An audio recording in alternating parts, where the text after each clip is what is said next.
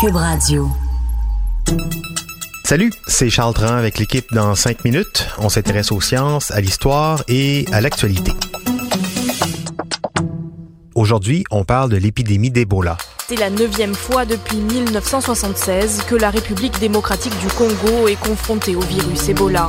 Alors que nous autres ici, on est en pleine campagne de vaccination pour la grippe, au Congo, on essaie un nouveau vaccin contre la fièvre Ebola puisqu'une épidémie refait surface actuellement.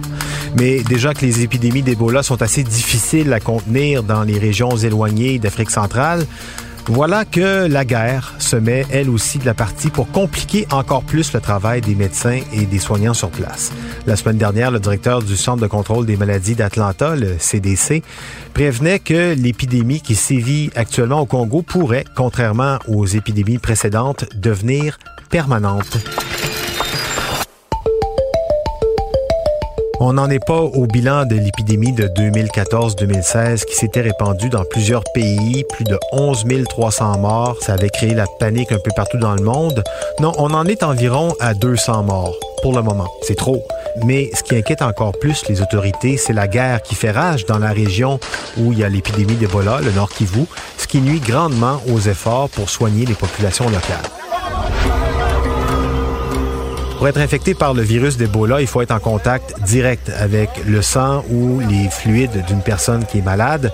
C'est pourquoi les premières victimes sont souvent des professionnels de la santé qui soignent les premiers patients. C'est pas heureusement, en tout cas, aussi contagieux que la grippe, par exemple, même si certaines études tendent à montrer que ce serait aussi transmissible par l'air. Mais en fait, le problème, ce qui risque de rendre l'épidémie hors de contrôle, c'est donc la guerre dans la région. D'une part, pour des raisons de sécurité, plusieurs centres de traitement et de dépistage ont dû être fermés, évacués de leur personnel parce que les zones étaient devenues trop dangereuses. Pas de soins, donc pas de dépistage non plus ou de sensibilisation, de prévention. Dans les villages les plus reculés, dans certains endroits, même plusieurs n'ont jamais entendu parler d'Ebola. Et d'autre part, il y a ceux qui sont infectés, qui tombent malades et qui, à cause de la guerre, ont peur de se rendre dans les hôpitaux de brousse, ceux qui sont ouverts, et donc préfèrent rester chez eux. On préfère mourir d'Ebola là-bas que de mourir d'une balle de fusil.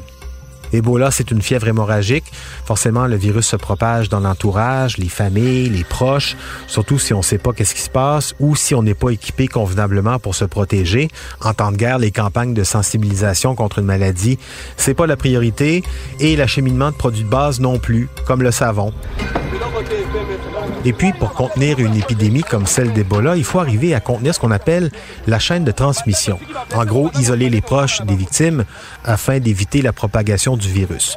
Si les personnels de santé sont évacués du territoire, on devine que personne ne va pouvoir faire ce travail de quarantaine avec une quasi-certitude de perdre la trace des malades et donc aussi du virus.